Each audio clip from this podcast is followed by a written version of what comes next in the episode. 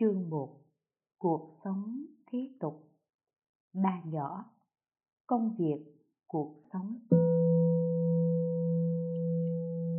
Nhìn nhận thế nào về người thế gian tích cực, tiến thủ, đạt được thành công?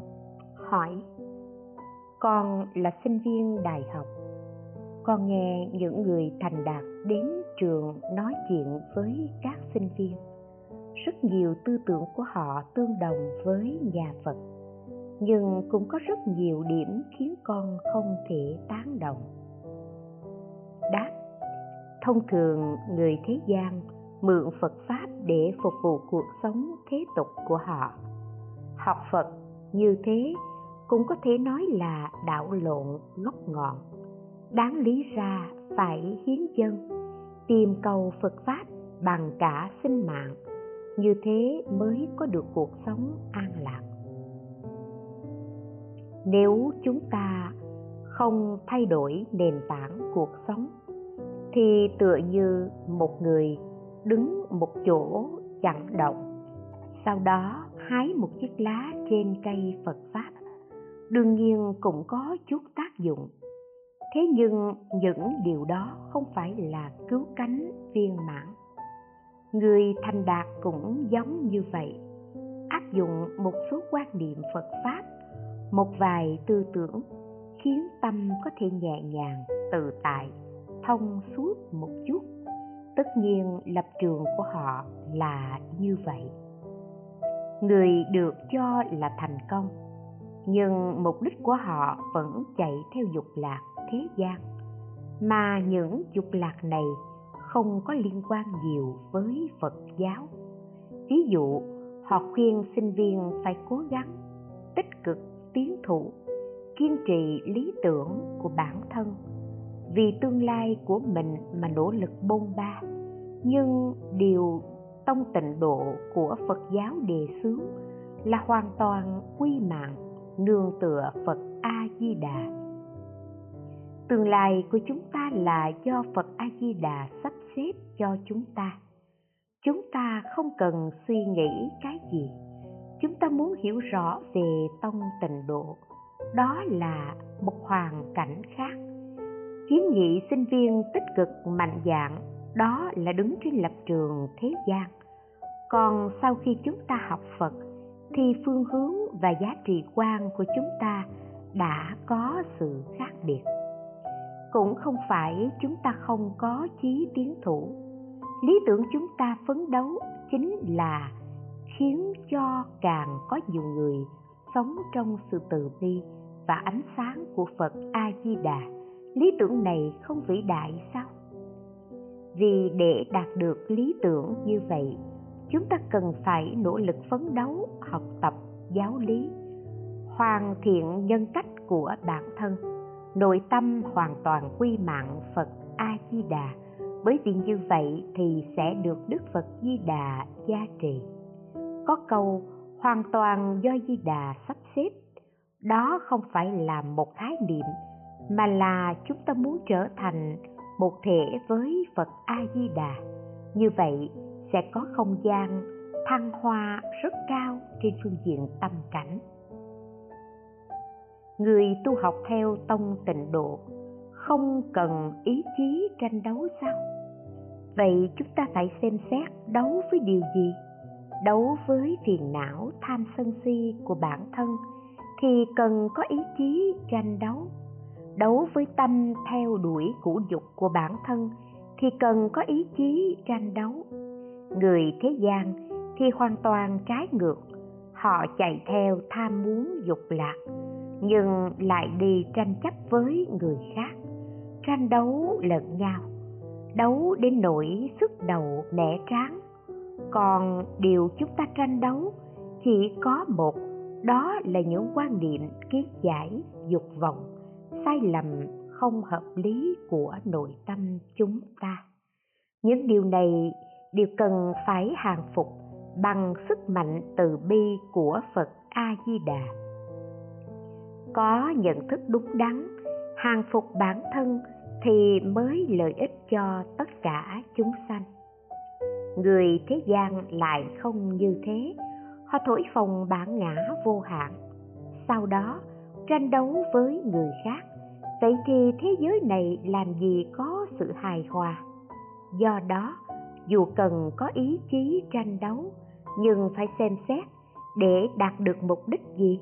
Dựa vào những điều phật giáo dạy và tông tịnh độ nói, thì chúng ta sẽ có giới hạn. Lại hỏi, một người chỉ có bằng trung cấp, sau cùng nhờ nghị lực kiên cường và nỗ lực bền bỉ mà đậu vào trường đại học harvard, có tương lai vô cùng rộng mở? Đáp, đây là sự nhìn nhận theo giá trị quan không giống nhau. Đương nhiên nếu có mệnh như vậy cũng có thể theo học ở đại học harvard. Còn như nói, học ở harvard có tương lai rộng mở. Vậy xin hỏi, tương lai được tính như thế nào? Có thể không chết sao? Có thể đảm bảo chết rất bình yên sao? Cam đoan cuộc đời vô cùng hạnh phúc sao? Đó chẳng qua chỉ là phù dung sớm nở tối tàn, tạm thời có người nào đó học trường đại học danh tiếng, cừ lắm đấy. Công ty của họ rất giàu có, nhưng những khổ não nội tâm nào ai biết được?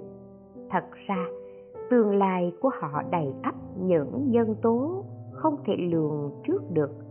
Tất cả mọi người đều như vậy, không phải chỉ riêng một người nào. Không phải bởi vì họ học trường harvard tiền đồ bình an rồi thì không có nhân tố bất trắc nữa. Chỉ có ngay trong tín ngưỡng, trong ánh sáng từ ái của phật a di đà mới có tương lai sáng lạc đời này an ổn, đời sau an vui, đời đời kiếp kiếp đều bình an. Bản thân tốt, người khác tốt, gặp người nào cũng đều rất thiện lành. Điều này khác biệt với thế gian nếu người trẻ tuổi có tài trí như thế, sáng suốt như thế, theo học ở trường học tốt, phục vụ xã hội, nhân dân, điều này đều có thể đáng được khẳng định. Nhưng phương hướng lớn vẫn phải chú trọng trên phương diện sinh mạng, còn những vấn đề cuộc sống chỉ là chuyện nhỏ. Lại hỏi sự kiên trì của họ có mâu thuẫn với việc học buông bỏ của chúng ta không? Đáp, đây là hai khái niệm không liên quan với nhau, gọi là mâu thuẫn, nghĩa là giống như hai chiếc xe cùng chạy trên một con đường, hai xe tông nhau, sẽ va chạm. Như vậy gọi là mâu thuẫn. Nếu như hai chiếc xe chạy hai con đường ngược hướng nhau một chiếc chạy từ đông sang tây, một chiếc chạy từ tây sang đông, không đâm đầu vào nhau thì sao lại có mâu thuẫn chứ? Tuy chúng ta phải học cách buông bỏ, nhưng mục tiêu của chúng ta khác với họ. Buông bỏ, nghĩa là buông bỏ những danh văn, lợi dưỡng của thế gian. Như thế mới thản nhiên tự tại, nhẹ nhàng, thông dong chúng ta buông bỏ những nghiệp chướng, bỏ đi những tham dục, thì có thể ung dung ra trận, phục vụ chúng sanh. Đây mới là điều cần buông bỏ. Chúng ta có sự kiên trì của chúng ta. Sự kiên trì của chúng ta là phải truyền bá tâm từ ái của phật a di đà phải hoàn thiện nhân cách và đức hạnh tu dưỡng của chúng ta đó là điều chúng ta kiên trì. Thế thì người thế gian cũng có sự kiên trì, cũng có buông bỏ, kiên trì với danh văn, lợi dưỡng, ngũ dục, trần gian. Thứ họ buông bỏ là yêu cầu về nhân cách của bản thân và sự tìm cầu phật pháp.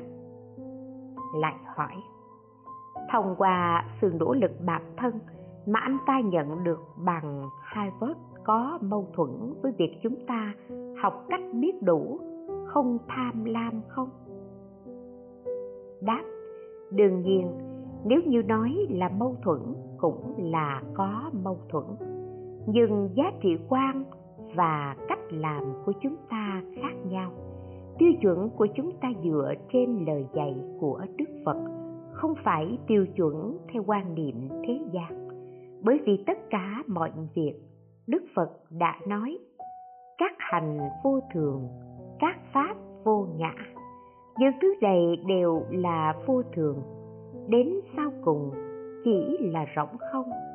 Như dùng giỏ tre để lấy nước, thì uổng công như giá tràng xe cát biển đông huyện hóa như khoa đốm trong hư không thế thì có điều gì là không rộng không đây? Đó là niệm phật. Niệm phật không phải là vị lai không rộng không, mà hiện tại cũng không rộng không. Hiện tại nội tâm của chúng ta được bình an, hỷ lạc, thỏa mãn. Cuộc đời có những điều này là đầy đủ rồi. Tấm bằng harvard cũng không thể đảm bảo cho bạn có sự bình an. Hỷ lạc như thế. Tiền tài cũng như vậy, rất nhiều phương diện không thỏa mãn. Tiền tài có thể mua được chiếc giường rất tốt, nhưng mua không được giấc ngủ ngon. Tiền tài sắm được đồ ngon bổ dưỡng và thuốc thang quý hiếm, nhưng không mua nổi sức khỏe. Tiền tài tậu được biệt thự xa hoa nhưng không nhất định mua được sự tôn trọng của người khác. Tiền tài có thể khiến người thế gian khen ngợi bạn, nhưng khi đến chỗ của vua diêm la, ngài chưa chắc nhìn sắc mặt bạn. Vì thế, có rất nhiều thứ đều không mua được, bao gồm văn bằng, ánh mắt của người thế gian. Thế thì cần gì phải để tâm như thế? Trên thế gian này thật sự con người đều không phải là kẻ phán xử, mà tất cả đều bị phán xử. Sau cùng cho nhân quả phán xử, do đó chúng ta phải xem xét lại nhân quả. Nếu như chúng ta tin phật, niệm phật, chúng ta nhận được sự khen ngợi và hoan nghênh của phật a di đà như thế chúng ta đã biết vô hạn, vô cùng đủ đầy rồi thế gian đều là hư giả, chẳng có ích gì. Hai, người đệ tử phật có thể tham gia đầu tư cổ phiếu không? Hỏi còn là đệ tử quy y tam bảo, xin hỏi pháp sư con có thể đầu tư cổ phiếu không? Đáp, tôi không hiểu biết nhiều về cổ phiếu vì thế ý kiến của tôi cũng chỉ có thể tham khảo. Theo tôi biết, cổ phiếu chia làm hai loại. Thứ nhất, cổ phiếu đầu tư dài hạn. Thứ hai, cổ phiếu đầu tư ngắn hạn. Tôi nghĩ nếu như phải làm, thì thân là đệ tử phật cũng có thể cân nhắc về đầu tư cổ phiếu.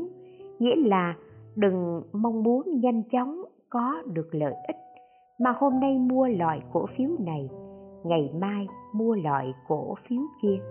Muốn kiếm tiền bằng cách mua mau, bán gấp, bởi vì muôn việc đều phải xem tâm bạn. Nếu như bạn nôn nóng mua bán, muốn kiếm chút tiền, thật ra là một loại tâm lý đầu cơ. Tâm lý tham lợi thì không tương ưng với phật pháp có thể được lời lãi trên thị trường chứng khoán hay không? Thật ra phải xem phước báo. Nếu như không có phước báo này, thì dù bạn tham cũng không được. Sau khi tham được rồi, thì vẫn phải nhả ra. Hơn nữa, trong tâm bất an, loạn lạo các ngày thấp thỏm, lúc thì cao, lúc thì thấp, làm việc không có ý nghĩa khiến cho tâm chúng ta bấp bênh, rối ren. Vì vậy, tốt nhất là làm những công việc ổn định. Nghề đầu tư cổ phiếu là một loại phản ứng của nghiệp. Nếu như nghiệp không tốt, thì cổ phiếu mua được sẽ nhanh chóng rớt giá. Do đó, chúng ta nên lập cước trên sự chân thật. Nếu là thứ thuộc về bạn cho dù bạn không đầu cơ cổ phiếu thì vẫn có được. Đó là phước phần của bạn, không phải dựa vào trí thông minh. Mua cái gì, bán cái gì, biết quan sát, biết tính toán thì có thể kiếm tiền. Dù cho không biết những thứ đó, nhưng đã là của bạn thì nhất định là của bạn. Tốt nhất đừng đầu cơ làm đến mức tinh thần bất an. Có người ngày ngày đều lên mạng kinh doanh cổ phiếu. Nhìn thì tựa như là có lợi nhuận, nhưng thật ra là bạn trao đổi bằng chính sức khỏe của mình. Sức khỏe cũng là một loại phước báo. Ví dụ như thị lực yếu đi là do thức đêm lao lực. Một năm kiếm được năm ba chục, cho đến một trăm triệu gì đó, thì có đáng hay không? Đến sau cùng, vẫn phải dùng tiền chữa bệnh thôi. Hỏi, có một sư huynh niệm phật tham gia đầu tư cổ phiếu. Ông ấy phát tâm kiếm tiền để làm được nhiều phật sự. Người phật tử làm như vậy có hợp lý, hợp pháp không? Phật tử có thể đầu tư cổ phiếu không? Hiện tại những công ty lớn đều lên sàn chứng khoán, mà lên sàn thì phải phát hành cổ phiếu. Đây là chánh nghiệp phật pháp đó sao? Đáp, bản thân tôi không hiểu về đầu tư cổ phiếu. Y theo tri thức có hạn của tôi thì nó có lẽ thuộc về chánh nghiệp bởi vì cổ phiếu giống như chia thành cổ phần nhỏ, mọi người góp vốn, mạo hiểm cùng chia lợi ích cùng hưởng, góp vốn đầu tư.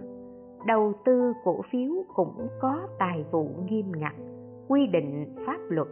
Nếu căn cứ theo luật pháp quốc gia và quy tắc ngành nghề minh bạch rõ ràng, thật thà làm đúng nguyên tắc thì đó là chánh nghiệp. Nếu dùng thủ đoạn lừa gạt hoặc là biện thủ là giả sổ sách cũng không kinh doanh đúng pháp. Như vậy không phải là nghề nghiệp, không phải chánh nghiệp, mà là bản thân có tâm trộm, giả dối, hư ngụy, thế thì không hợp lý. Ba, người không được hoan nghênh ở nơi làm việc vì không uống rượu thì phải làm sao?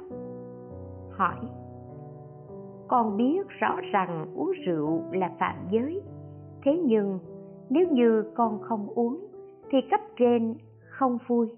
Con muốn nói với họ rằng con đã quy y cửa phật rồi, nhưng lại sợ họ không giữ khẩu nghiệp, phỉ bán phật pháp, thỉnh sư phụ khai thị tường tận cho con. Đáp. Đây là vấn đề của bản thân bạn bạn nhất định phải suy đi nghĩ lại để đưa ra một quyết định thỏa đáng. Gọi là, có phật pháp thì có biện pháp. Có tín ngưỡng thì có lựa chọn. Tôi tin rằng bạn đủ trí tuệ để xử lý vấn đề này. Nếu như bạn nhất định phải nghe kiến nghị, thì bạn có thể sử dụng phương tiện. Ví dụ như nhờ bác sĩ, cha mẹ vợ con, gia đình, họ không cho phép. Đó là lý do quang minh chính đại, ngay thẳng, rõ ràng. Hoặc trực tiếp nói rõ sự thật, giống như bạn muốn làm như thế, thì nói với họ rằng, tôi quy y cửa phật rồi, không cần lo lắng, họ không giữ khẩu nghiệp. Bất kỳ sự việc nào tốt hơn hết, không nên uống rượu. Bởi vì việc này tôi cũng từng gặp qua. Không uống thì không uống thôi, có gì to tát đâu chứ. Tôi hướng thiện, mọi người đều như vậy mà. Uống rượu lái xe đâu có gì hay ho. Cấp trên chủ yếu không phải xem bạn có uống rượu hay không, bởi vì đó là vấn đề tạm thời trên bàn rượu. Hàng ngày làm việc chăm chỉ, ngay thẳng, hoàn thành tốt công việc thì cấp trên sẽ vì bạn không uống rượu mà không cho bạn làm việc hay sao? Chắc chắn là không như vậy đâu. 4. Cơ quan của người niệm Phật chia cá thì phải xử lý ra sao? Hỏi con niệm phật được một tháng rồi, vô cùng thích niệm phật. Mỗi năm tết đến, cơ quan đều chia cá giết cá. Năm nay con không biết phải làm sao giết được không? Đáp, không được giết. Bạn có thể không lấy. Tốt nhất là quy thành tiền đưa cho bạn. Nếu như không thể, thì cũng không cần thiết. Hoặc là nếu cá còn sống, thì bạn đem phóng sanh. Trước khi tôi xuất gia cũng như vậy. Cuối năm công đoàn đều mua rất nhiều đồ. Bởi vì tôi ăn chay, nên tôi không cần. Ai cần thì lấy. Năm, có thể vừa niệm phật vừa buôn bán cá biển đã chết rồi không? Hỏi.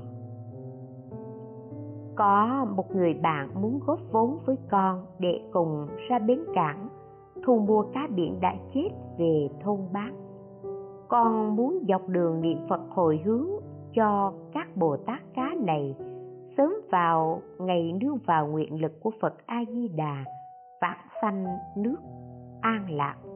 Hơn nữa, trong toa hàng chứa cá mở máy niệm sáu chữ hồng danh nam mô a di đà phật. Nếu như làm ăn như thế có trái nhân quả không?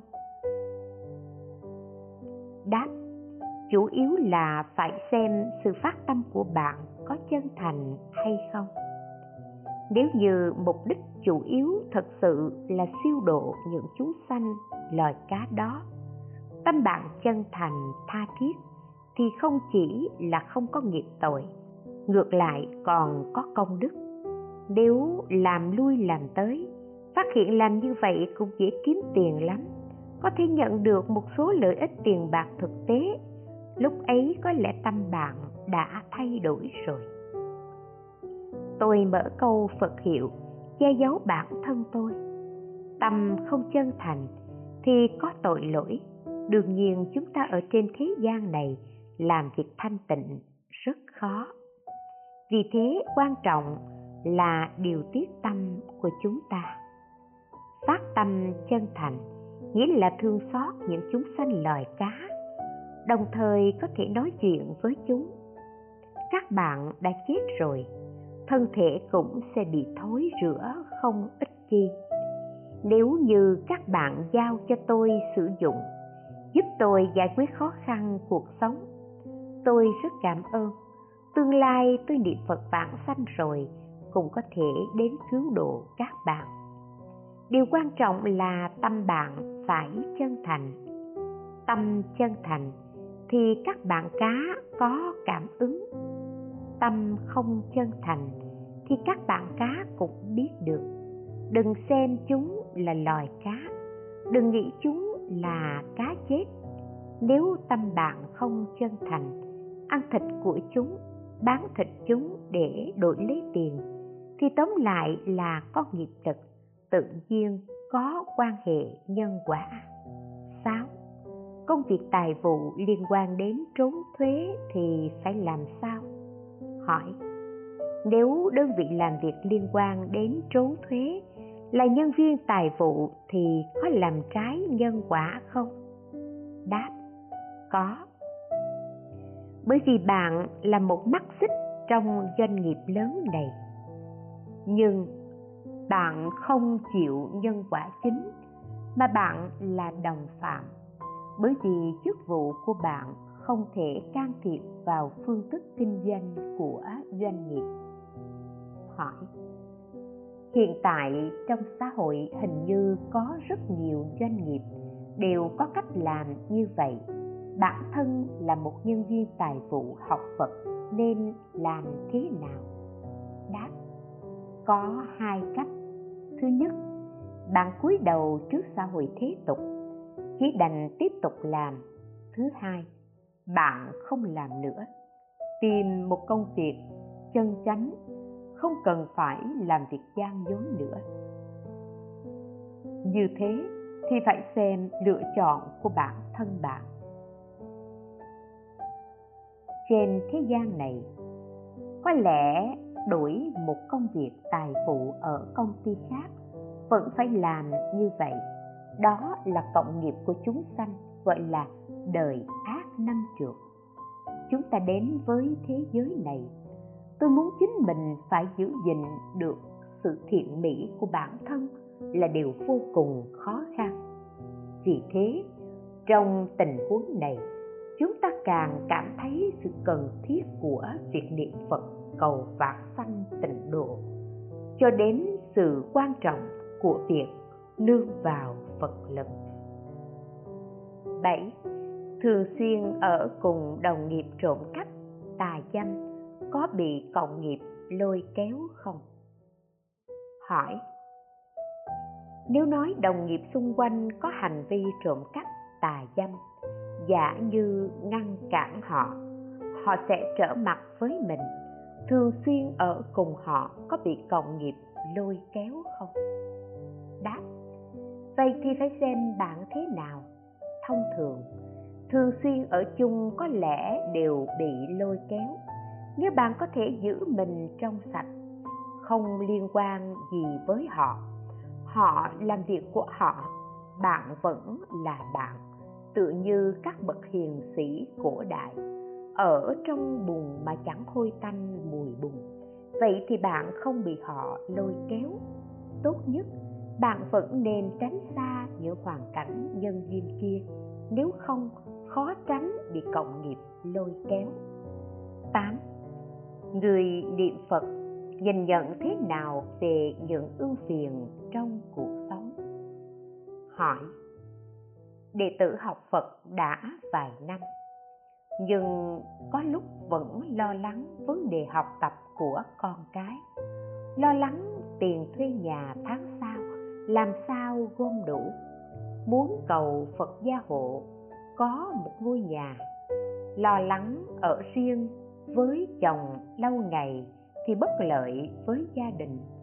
Mỗi ngày đệ tử phát nguyện niệm 10.000 câu Phật hiệu. Có khi sợ hãi, buổi tối ngủ cảm giác có người kéo chăn. Nhưng ngược lại, lúc không tinh tấn thì không có những hiện tượng đó xin hỏi đệ tử phải làm sao? Đáp, đây là việc bình thường, sinh hoạt của người tại gia đều như vậy.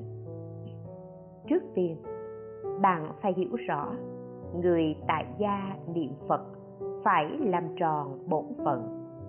Bạn suy nghĩ những việc đó, âu cũng là thực tế cuộc sống cần phải lo lắng tất cả sinh hoạt ngày thường, quan hệ vợ chồng, giáo dục con cái, kinh doanh, gia đình đều phải suy nghĩ. Song những điều này đều không gây trở ngại cho chúng ta tu tập pháp môn này. Mỗi ngày niệm 10.000 câu là điều vô cùng tốt. Nếu như cảm thấy không đủ thì có thể tăng thêm nếu cảm thấy gấp gáp thì cũng có thể giảm bớt một chút. Có lúc cảm thấy sợ hãi, điều này không phải vì niệm phật mà do áp lực cuộc sống gây nên. Niệm phật chỉ giúp tâm thêm an ổn. Buổi tối nằm ngủ cảm thấy có người kéo chăn. Việc này bạn không cần lo lắng, không cần quan tâm nó. Cứ tiếp tục niệm phật thì dần dần yên giấc, an ổn, không có vấn đề gì cả. Còn như bạn nói, ngược lại lúc không tinh tấn thì không có những hiện tượng đó. Quả thật, sự biểu đạt này không đủ chính xác. Tinh tấn phải là chánh tinh tấn, nghĩa là phải chánh kiến, chánh tư duy. Tinh tấn trong trạng thái tâm niệm chính xác tương ứng với căn cơ chúng ta. Ví dụ như công tác, điều chỉnh sao cho không loạn động, không hôn trầm, thông thả kết hợp với phật pháp. Tựa như việc đánh đàn, dây đàn quá căng thì dễ đứt, quá lỏng thì âm thanh chẳng hay. Vì thế, tinh tấn là mức độ thông thả kết hợp phật pháp. Nếu gấp gáp thì không gọi là chánh tinh tấn, không phù hợp với căn cơ, thì ngược lại sẽ hình thành chướng ngại. Vậy phải làm sao?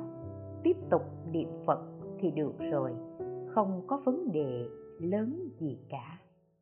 Chính, làm thế nào để xử lý vấn đề phun thuốc trừ sâu? Hỏi, con là nông dân, phải trồng trọt làm thế nào để xử lý thỏa đáng vấn đề phun thuốc trừ sâu? Việc này khiến con vô cùng bối rối. Đáp. Bác rất có tâm từ bi. Trước đây gia đình tôi cũng là nông dân, nên tôi rất thấu hiểu vấn đề này. Tôi xin đề xuất vài điều. Thứ nhất, để dành lại một khoảng đất nhỏ, chuyên để cho sâu bọ ăn, gắn thêm một cái biển ghi, đây là cúng dường cho sâu bọ ăn. Nhà ăn của chúng, bàn tiệc của chúng. Thứ hai, niệm phật. Khoảng đất khuyên chuyên dành cho sâu bọ ăn thì không phun thuốc. Bác nói chuyện với chúng rằng, khoảnh đất này tôi để dành cho các bạn ăn đó, không phun thuốc. Phần đất còn lại sẽ phun thuốc, tôi cũng phải ăn cơm mà trước khi phun thuốc nhắc nhở, báo cho chúng biết trước một hai ngày. Mời các bạn tránh đi chỗ khác. Ngày mai, ngày kia, tôi phải phun thuốc rồi. Chuyện trò như thế một lần, hai lần, rồi ba lần. Sau đó, khi phun thuốc thì cũng vừa niệm phật, vừa phun nam mô a di đà phật.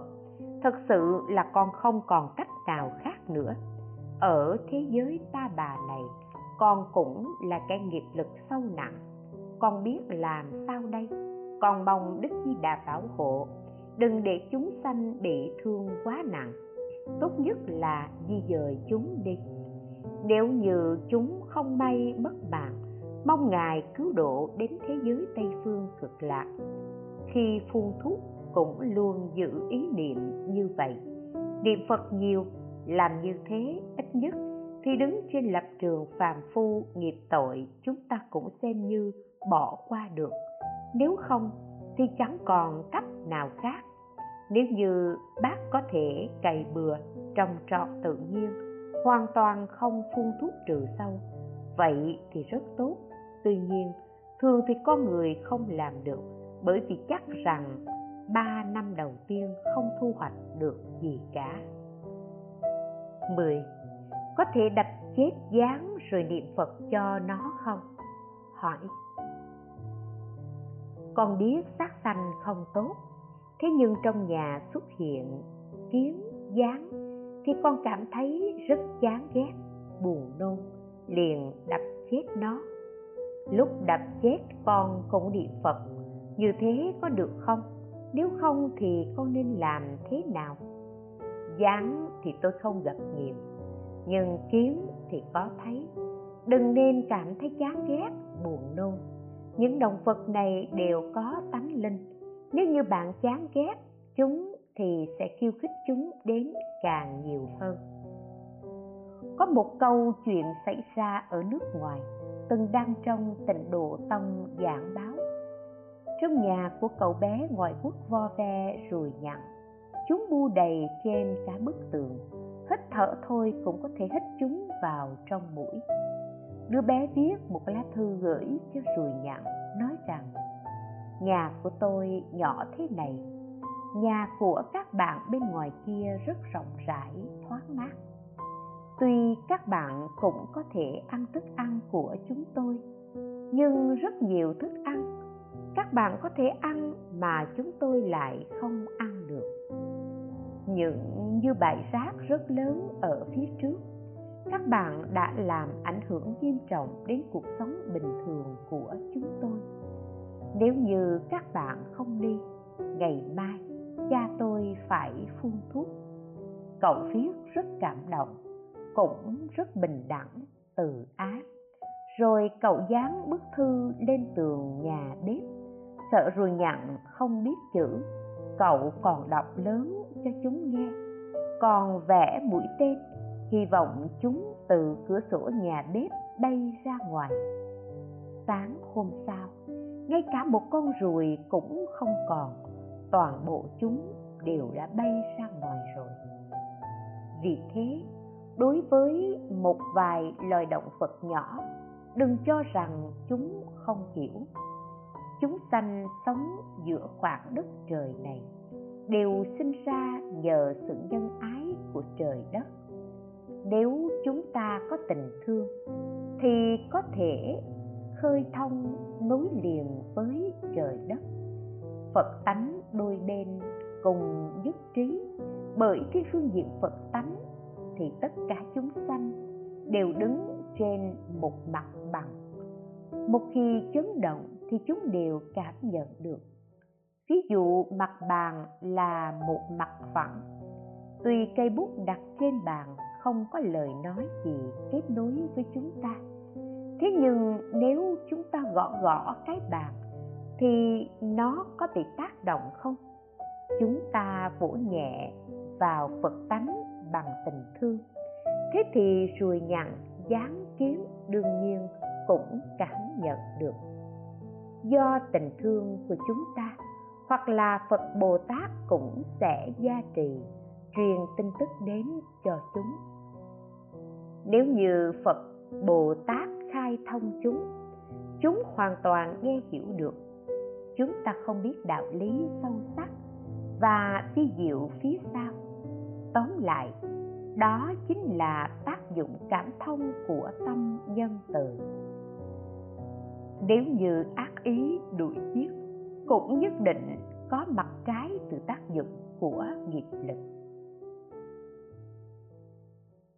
11. Chuột chạy vào nhà thì phải làm sao?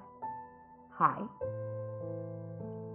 Nhà con có con chuột chạy vào, Con vẫn mãi không dám xử lý nó Có lần chuột ăn bún, Con liền cúng dường bún cho chúng Chỉ sợ chúng cắn phá đồ đạc quần, lương thực trong nhà Người nhà muốn con bắt giết hoặc dùng thuốc bẫy chuột bởi vì khả năng sinh sôi nảy nở của chuột rất nhanh. Một lứa ít nhất có thể sinh 8, 9 con. Tương lai ở mỗi góc nhà đều có chuột, làm cho gia đình không thể sinh hoạt bình thường. Con đã không muốn sát sanh, lại lo lắng nạn chuột. Có lúc thậm chí con muốn chuyển ra ngoài sống một mình cho xong. Xin hỏi có cách nào hay không ạ? À? Đáp, bạn có thể học theo đứa bé trên chân thành viết một lá thư, ghi lại những khổ não bi ai của bạn viết khoảng hai, ba lá thư, đặt thư ở chỗ chuột thường đi qua và niệm phật cho chúng nói với chúng rằng, có người muốn tôi dùng thuốc giết các bạn. Tôi thật sự không nhận tâm thế nhưng một mình tôi cũng không thể chống cự lại áp lực gia đình. Khi chẳng có cách nào khác, các bạn liền phải gặp tai ương. Cho chúng thời gian, tiếp tục hòa giải với chúng, chắc chắn sẽ có hiệu quả. Tôi lại đưa ra một ví dụ. Ông vương vinh ở thẳng dương kể cho tôi nghe. Ông ấy cũng là một người học phật, có chuột chạy vào siêu thị của ông. Mỗi ngày ông đều nói với lũ chuột rằng, nếu như các bạn cắn hư túi thực phẩm, thì tôi chẳng thể nào bán được. Các bạn ăn được bao nhiêu? Mỗi ngày tôi sẽ cho các bạn ăn. Các bạn ăn cái này rồi thì những đồ khác đừng đụng vào nhé. Vậy là mỗi ngày ông cố định địa điểm, rồi rải thức ăn cho chuột chúng rất nghe lời, không cắn những đồ khác của ông nữa. Bạn xem chuột có linh hay không? Vô cùng linh. Phải dùng tình thương và sự nhẫn nại để làm việc này. 12. Đối xử như thế nào với người bán rùa lừa gạt? Hỏi. Có người đem từ chợ về số lượng lớn rùa con, giá mạo thợ làm công, chuyên lừa gạt tình thương của mọi người. Chúng ta có nên mua hay không? Đáp, vẫn nên mua. Bạn gặp được chuyện này thì đó là nhân duyên của bạn. Còn như nói đến giá tiền thì bạn có thể thuận mua vừa bán với họ. Trong lòng bạn có tính toán là được nhưng bản thân sinh mệnh không phải là giá trị tiền bạc.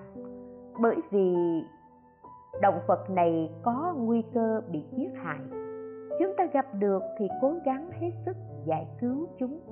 Cũng không phải ngày ngày chúng ta cố ý đi làm việc này. Nếu không thì điều kiện cũng không cho phép.